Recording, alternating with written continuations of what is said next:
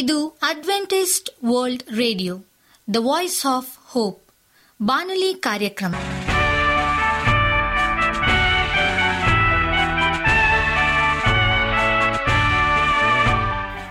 ನಮಸ್ಕಾರ ಪ್ರೀತಿಯ ಕೇಳುಗರೆ, ನಾನು ನಿಮ್ಮ ಆಕಾಂಕ್ಷ ಪಾಲ್. ನಮ್ಮ ನಿಲಯದ ಕನ್ನಡ ಕಾರ್ಯಕ್ರಮಕ್ಕೆ ತಮ್ಮೆಲ್ಲರಿಗೂ ಆತ್ಮೀಯ ಸುಸ್ವಾಗತ. ಮುಂದಿನ ಮೂವತ್ತು ನಿಮಿಷಗಳಲ್ಲಿ ಸುಮಧುರ ಹಾಡುಗಳು ಹಾಗೂ ದೇವರ ವಾಕ್ಯವನ್ನು ಕೇಳೋಣ. ಈ ಕಾರ್ಯಕ್ರಮವು ನಿಮಗೆ ಸಂತೋಷ ತರಲೆಂದು ದೇವರಲ್ಲಿ ಪ್ರಾರ್ಥಿಸುತ್ತೇವೆ. ಈ ಕಾರ್ಯಕ್ರಮದ ಪ್ರಾರಂಭದಲ್ಲಿ ಸುಮಧುರ ಗೀತೆಯನ್ನು ಆಲಿಸೋಣ.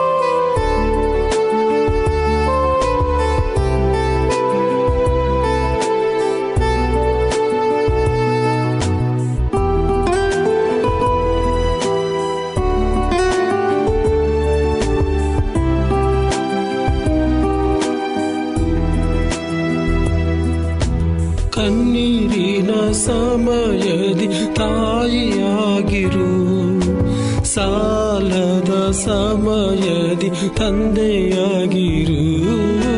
ಕನ್ನೀರಿನ ಸಮಯದಿ ತಾಯಿಯಾಗಿರು, ಸಾಲದ ಸಮಯದಿ ತಂದೆಯಾಗಿರು. ನನ್ನ ಹತ್ತಿರವಿರು ಓ ಯೇಸುವೇ, ನಿನ್ನನ್ನು ಬಿಟ್ಟು ಬಾಳಲಾರೆನು.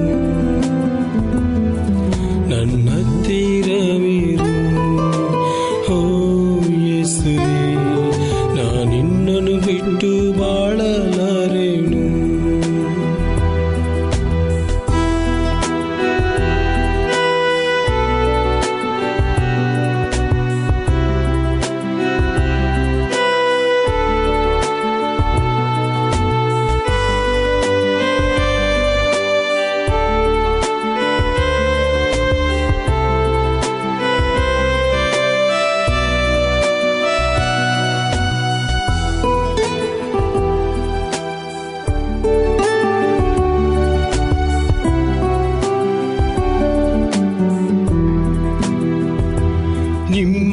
ವಾಕ್ಯ ಓದುವ ಸಮಯದಿ ಗುರುವಾಗಿರು, ನಿಮ್ಮನ್ನು ಪ್ರಾರ್ಥಿಸುವ ಸಮಯದಿ ದೇವರಾಗಿರು.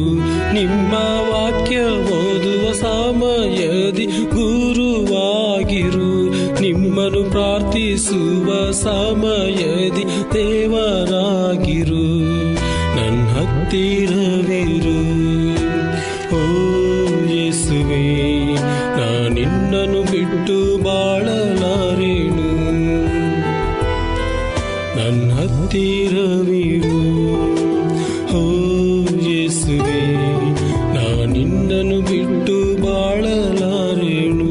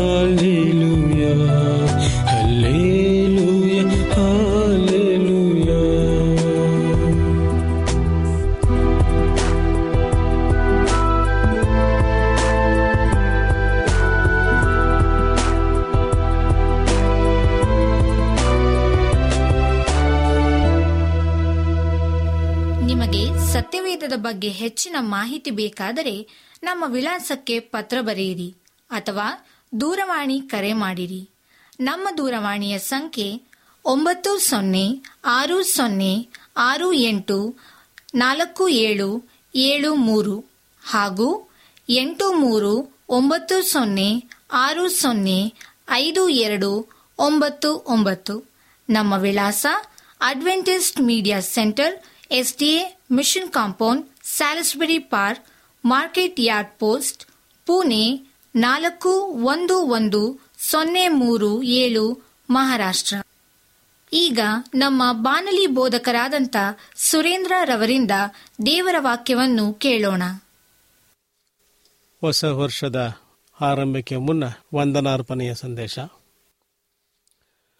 ಹೊಸ ವರ್ಷಕ್ಕೆ ನಾವು ಕಾಲಿಡ್ತದಂತೆ ನಮಗೆ ಕಾಡುವುದು ಹಳೆ ವರ್ಷದ ಚಿಂತನೆಗಳು.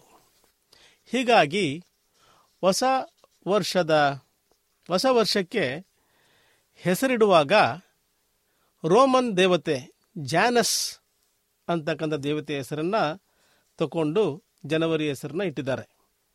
ಯಾಕಪ್ಪ ಅಂತ ಹೇಳಿದ್ರೆ, ಈ ಜಾನಸ್ ಅಂತಕ್ಕಂಥ ದೇವತೆಗೆ ಎರಡು ಮುಖಗಳಿದೆ. ಒಂದು ಮುಂದೆ ನೋಡ್ತಕ್ಕಂತಹ ಮುಖ, ಮತ್ತೊಂದು ಹಿಂದೆ ನೋಡ್ತಕ್ಕಂಥ ಮುಖ.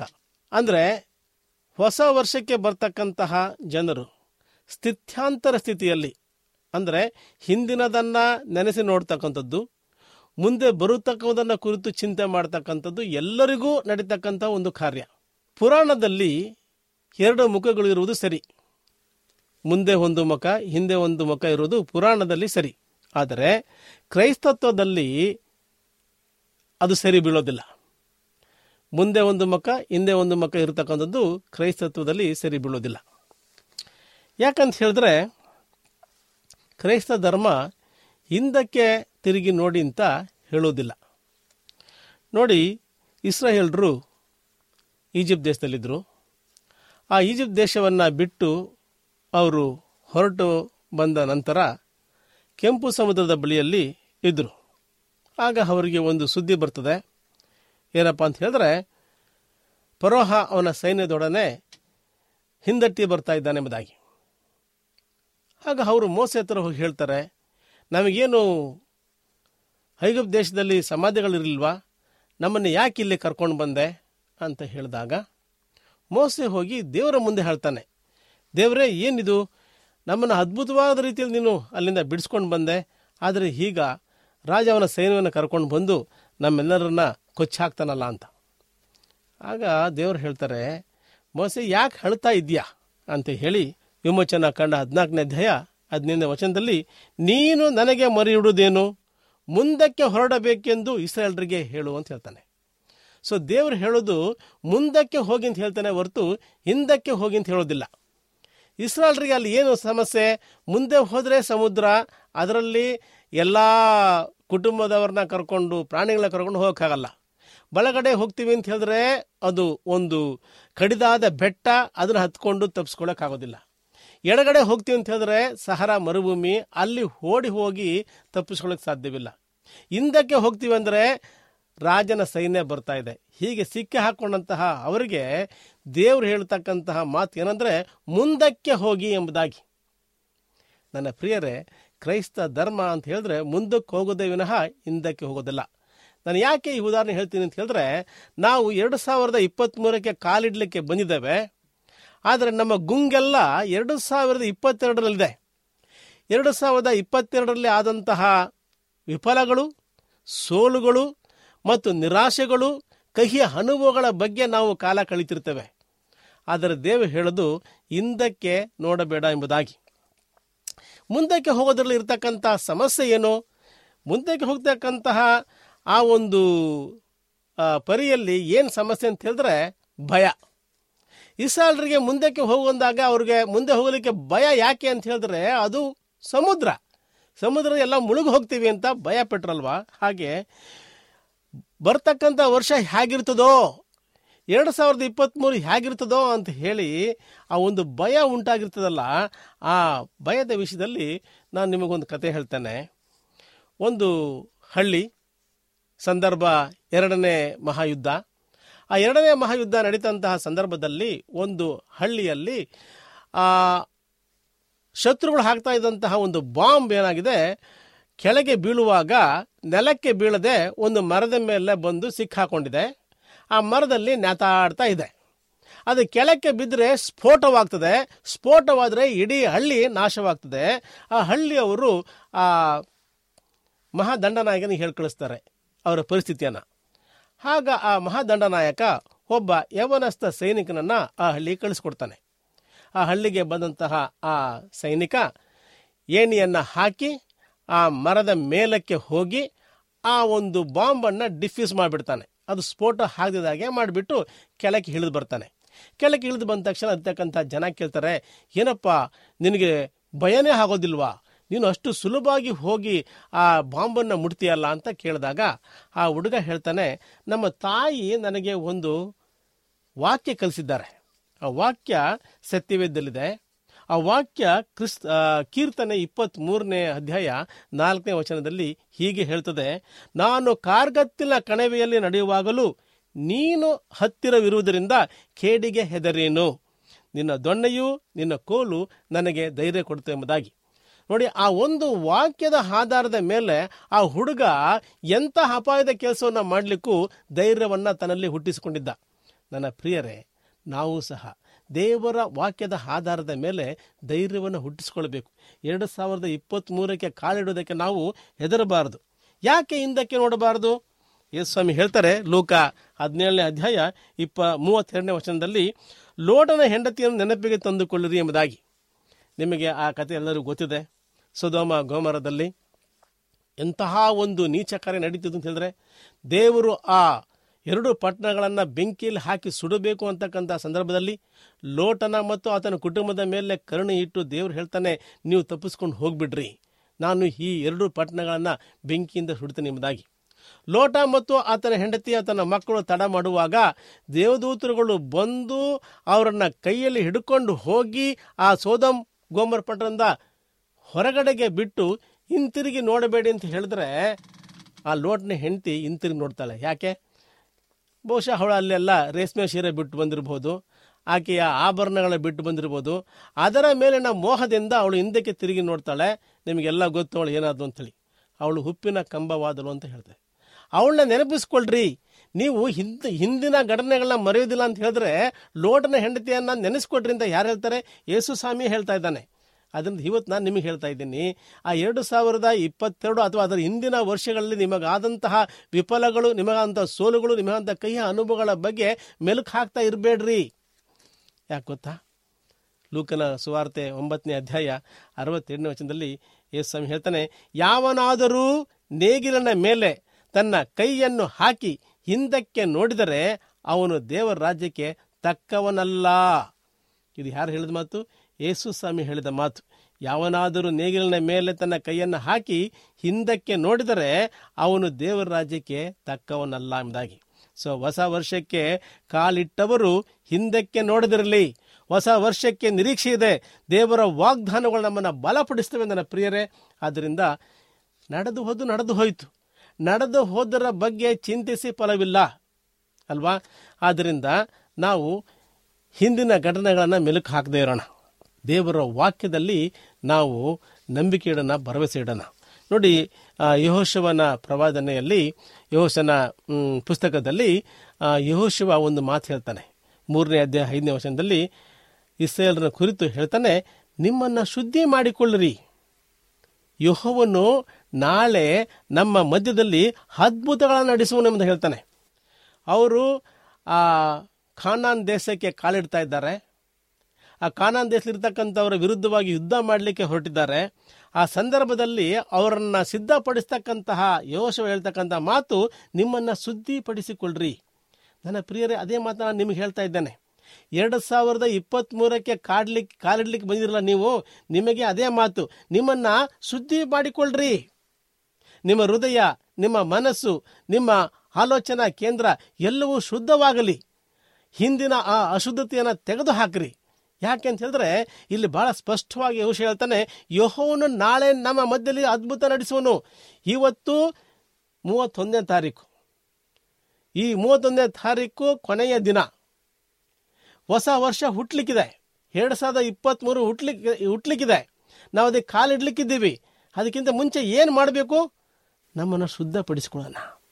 ನಮ್ಮ ಪ್ರಾಣ, ನಮ್ಮ ಮನಸ್ಸು, ನಮ್ಮ ಬುದ್ಧಿ ಎಲ್ಲವೂ ಶುದ್ಧಿ ಆಗಲಿ. ಯಾಕೆ ಅಂತ ಹೇಳಿದ್ರೆ, ಯೆಹೋವನು ನಾಳೆ ನಮ್ಮ ಮಧ್ಯದಲ್ಲಿ ಅದ್ಭುತವನ್ನು ನಡೆಸುವನಾಗಿದ್ದಾನೆ ಎಂಬುದಾಗಿ ನೋಡ್ತೇವೆ.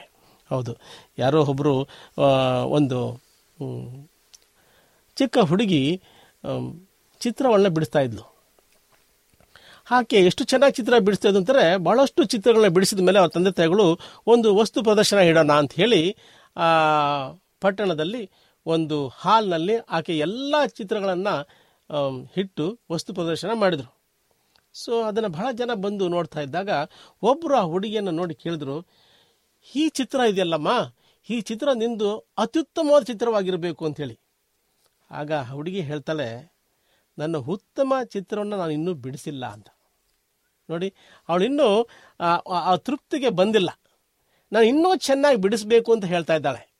ಇವತ್ತು ನಿಮ್ಮಲ್ಲಿ ಯಾರಾದರೂ ಓ ನಾನು ಉತ್ತಮವಾದ ಜೀವನ ಜೀವಿಸಿದ್ದೇನೆ ಅಂತ ಅಂದ್ಕೊಂಡ್ರೆ ಅದು ತಪ್ಪಾಗುತ್ತೆ. ಆ ಹುಡುಗಿಯ ಹಾಗೆ ನನ್ನ ಜೀವನವನ್ನು ನಾನು ಇನ್ನೂ ಉತ್ತಮಪಡಿಸಿಕೊಳ್ಳಬೇಕು. ಯಾವಾಗ? ಬರ್ತಕ್ಕಂಥ ಹೊಸ ವರ್ಷದಲ್ಲಿ ಆ ನಿರ್ಣಯ ಮಾಡಿರಿ. ದೇವರು ನಿಮ್ಮನ್ನು ಕೈ ಹಿಡಿದು ನಡೆಸಲಿ. ಯಾಕಂತ ಹೇಳಿದ್ರೆ, ನಾವು ಅನೇಕ ಸಲ ಈ ಹಳೆಯ ವರ್ಷದ ನೆನಪುಗಳಲ್ಲಿ ಇದ್ದುಕೊಂಡು ನಮ್ಮ ಹೊಸ ವರ್ಷಕ್ಕೆ ಬರಬೇಕಾದ ಸಂತೋಷನ ಹಾಳು ಮಾಡ್ಕೊಳ್ತೇವೆ. ನೋಡಿ, ಹಿಂದೆ ನಡೆದು ಹೋದ್ದು ನಡೆದು ಹೋಯಿತು. ಹಿಂದೆ ನಡೆದು ಹೋದನ್ನ ಚಿಂತಿಸಿ ಏನೂ ಫಲವಿಲ್ಲ. ಯಾಕಂತ ಹೇಳಿದ್ರೆ, ಅದು ಹಿಂದೆ ನಡೆದು ಹೋದ ಕಾಲ ಮತ್ತೆ ಬರೋದಿಲ್ಲ. ಆದರೆ ಮುಂದೆ ಕಾಲ ಬರಲಿಕ್ಕಿದೆ. ಆ ಕಾಲವನ್ನು ನಾವು ಸಂತೋಷಬೇಕಾದರೆ ಇವತ್ತು ನಮ್ಮ ಕೈಲಿದೆಯಲ್ಲ, ಇವತ್ತು ನಾವು ಸಂತೋಷ ಪಡಬೇಕು. ಇವತ್ತು ದೇವರು ನಮಗೇನೂ ಕಡಿಮೆ ಮಾಡಿಲ್ಲ. ದೇವರು ನಮಗೆ ಹುಡಲಿಕ್ಕೆ ಉಣ್ಲಿಕ್ಕೆ ಏನೂ ಕಡಿಮೆ ಮಾಡಿಲ್ಲ.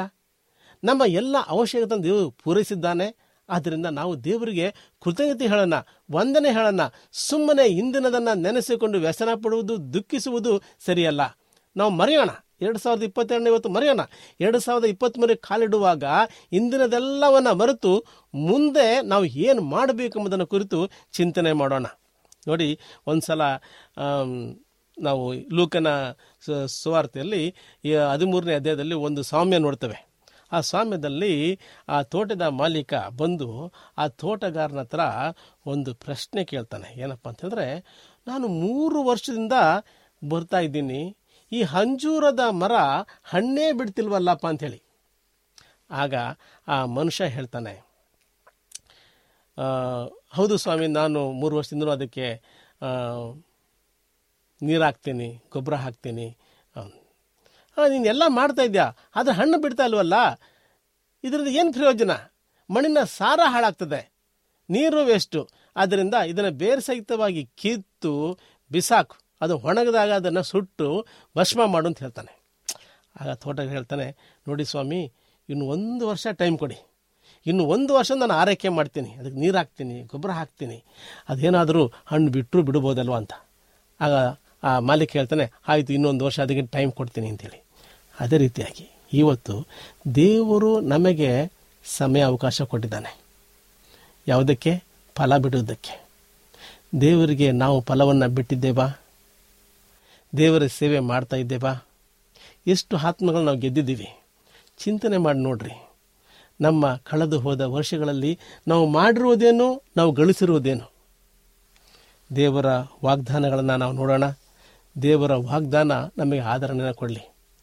ಧರ್ಮೋಪದೇಶ ಕಾಂಡ ಹನ್ನೊಂದನೇ ಅಧ್ಯಾಯ ಹನ್ನೊಂದು ಮತ್ತು ಹನ್ನೆರಡನೇ ವಚನದಲ್ಲಿ ಈ ರೀತಿ ಹೇಳ್ತದೆ, ನೀವು ಸ್ವಾಧೀನ ಮಾಡಿಕೊಳ್ಳುವುದಕ್ಕೆ ಹೋಗುವ ದೇಶವೋ ಹಳ್ಳ ದಿನ್ನೆಗಳ ದೇಶ, ಆಕಾಶದಿಂದ ಮಳೆ ಬಿದ್ದ ಪ್ರಕಾರವೇ ಅದಕ್ಕೆ ನೀರು ದೊರೆಯುವುದು, ಅದು ನಿಮ್ಮ ದೇವರಾದ ಯೆಹೋವನು ಪರಾಂಬರಿಸುವ ದೇಶ. ಸಂವತ್ಸರದ ಪ್ರಾರಂಭದ ಮೊದಲುಗೊಂಡು ಕೊನೆಯವರೆಗೂ ಆತನು ಅದನ್ನು ಸದಾ ಕಟಾಕ್ಷಿಸುವನು. ಭಾಳ ಸ್ಪಷ್ಟವಾಗಿ ಇಲ್ಲಿ ಹೇಳ್ತದೆ, ದೇವರು ಎಲ್ಲಿಂದ ಎಲ್ಲಿ ತನಕ ನಮ್ಮ ಜೊತೆಗಿರ್ತಾನೆ? ಸಂವತ್ಸರದ ಪ್ರಾರಂಭದ ಮೊದಲುಗೊಂಡು ಕೊನೆಯವರೆಗೂ. ಸೊ ಇವತ್ತು ಮೂವತ್ತೊಂದನೇ ತಾರೀಕು ಮುಗೀತು, ನಾಳೆ ಒಂದನೇ ತಾರೀಕು, ಎರಡು ಸಾವಿರದ ಒಂಬೈನೂರನ ಎರಡು ಸಾವಿರದ ಇಪ್ಪತ್ತ್ಮೂರರ ಮೊದಲನೇ ದಿನ. ಆ ಮೊದಲನೇ ದಿನದಿಂದ ಸಂವತ್ಸರದ ಪ್ರಾರಂಭ ಮೊದಲುಗೊಂಡು ಕೊನೆಯವರೆಗೂ ಅಂತ ಹೇಳಿದರೆ ಎರಡು ಸಾವಿರದ ಇಪ್ಪತ್ತ್ಮೂರರ ಡಿಸೆಂಬರ್ ಮೂವತ್ತೊಂದು ಬರುವ ತನಕನೂ ಆತನು ಸದಾ ನಿಮ್ಮನ್ನು ಕಟಾಕ್ಷಿಸುವನು. ಎಂತಹ ಒಂದು ಭರವಸೆಯನ್ನು ದೇವರು ಕೊಟ್ಟಿದ್ದಾನೆ. ಆ ಸಂವತ್ಸರದ ಅಂದರೆ ಎರಡು ಸಾವಿರದ ಇಪ್ಪತ್ತ್ಮೂರರ ಸಂವತ್ಸರದ ಆ ವರ್ಷದ ಎಲ್ಲ ದಿನಗಳಲ್ಲಿ ಮೊದಲನೇ ದಿನದಿಂದ ಕೊನೆಯ ದಿನ ತನಕ ನಾನು ನಿಮ್ಮೊಂದಿಗೆ ಇರ್ತೇನೆ, ನಾನು ನಿಮ್ಮನ್ನು ಕಟಾಕ್ಷಿಸಿ ದೇವರು ಹೇಳ್ತಾನೆ. ಆ ಭರವಸೆಯೊಂದಿಗೆ ನೀವು ಹೊಸ ವರ್ಷಕ್ಕೆ ಕಾಲಿಡ್ರಿ. ಅಷ್ಟು ಮಾತ್ರ ಅಲ್ಲ, ನೀವು ಮತ್ತಾಯನ ಸುವಾರ್ತೆ ಇಪ್ಪತ್ತೆಂಟನೇ ಅಧ್ಯಾಯ ಇಪ್ಪತ್ತನೇ ವಚನ ನೀವು ನೋಡಿದ್ರೆ ಅಲ್ಲಿ ಹೇಳ್ತದೆ, ನಾನು ಯುಗದ ಸಮಾಪ್ತಿಯವರೆಗೂ ನಾನು ಯುಗದ ಸಮಾಪ್ತಿಯವರೆಗೂ ಎಲ್ಲ ದಿವಸ ನಿಮ್ಮ ಸಂಗಡ ಇರುತ್ತೇನೆ. ಬರೀ ಆ ಮುನ್ನೂರ ಅರವತ್ತೊಂದು ದಿನ ಮಾತ್ರ ಅಲ್ಲ, ಮುನ್ನೂರ ಅರವತ್ತೈದು ದಿನಗಳು ಮಾತ್ರ ಅಲ್ಲ, ಯುಗದ ಸಮಾಪ್ತಿಯವರೆಗೂ ನಾನು ನಿಮ್ಮೊಂದಿಗೆ ಇರುತ್ತೇನೆ ಅಂತ ದೇವರು ವಾಗ್ದಾನ ಮಾಡ್ತಾ ಇದ್ದಾನೆ. ನನ್ನ ಪ್ರಿಯರೇ, ಈ ವಾಗ್ದಾನ ನಿಮಗೆ ಧೈರ್ಯವನ್ನು ತಂದುಕೊಳ್ಳಿ. ಇಪ್ ಇಪ್ಪತ್ತೆರಡರಲ್ಲಿ ಹಾಗೂ ಅದರ ಹಿಂದಿನ ವರ್ಷಗಳಲ್ಲಿ ನಮಗೆ ಬಂದಂತಹ ಕಷ್ಟ, ಸಂಕಟ, ದುಃಖ, ನೋವು, ಕಣ್ಣೀರು, ವ್ಯಾಧಿ ಮತ್ತು ಎಲ್ಲ ವಿಧವಾದ ಕಹಿ ಅನುಭವಗಳನ್ನು ನಾವು ಮರೆಯೋಣ.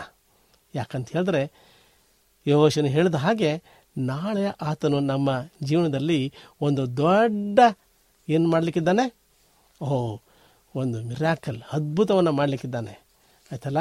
ಆದ್ದರಿಂದ ನಾವು ನಮ್ಮನ್ನು ಸಿದ್ಧ ಮಾಡಿಕೊಳ್ಳೋಣ ಹೊಸ ವರ್ಷಕ್ಕೆ.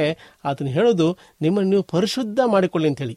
ಸೊ ಇವತ್ತು ಕೂತ್ಕೊಂಡು ನಾವು ಆಲೋಚನೆ ಮಾಡೋಣ, ಏನೆಲ್ಲ ಅಪರಿಶುದ್ಧವಾದ ಕೆಲಸಗಳನ್ನು ನಾವು ಮಾಡಿದ್ದೆವೋ, ನಮ್ಮ ಚಿಂತನೆಗಳಲ್ಲಿ, ನಮ್ಮ ಕೆಲಸಗಳಲ್ಲಿ, ನಮ್ಮ ಕಾರ್ಯಗಳಲ್ಲಿ, ನಮ್ಮ ಕ್ರಿಯೆಗಳಲ್ಲಿ ನಾವು ಮಾಡಿರ್ತಕ್ಕಂಥ ಎಲ್ಲ ಅಪರಿಶುದ್ಧವನ್ನು ದೇವರ ಮುಂದೆ ಹೇಳಿಕೊಂಡು, ದೇವರೇ ನಮ್ಮನ್ನು ಶುದ್ಧ ಮಾಡಪ್ಪ ಅಂತ ಕೇಳಿಕೊಂಡ್ರೆ, ಆ ಯೇಸು ಸ್ವಾಮಿ ನಮಗೋಸ್ಕರ ಸಿಲುಬೆಯ ಮರಣದ ಮೇಲೆ ತನ್ನ ಜೀವನವನ್ನು ಒಪ್ಪಿಸಿಕೊಟ್ಟಂಥ ಯೇಸು ಸ್ವಾಮಿ ಸುರಿಸಿದ ರಕ್ತದಿಂದ ಆತನು ನಮ್ಮನ್ನು ತೊಳೆದು ನಮ್ಮ ದೇಹ ಮನಸ್ಸುಗಳನ್ನು ಶುದ್ಧಿ ಮಾಡಿಕೊಡ್ತಾನೆ.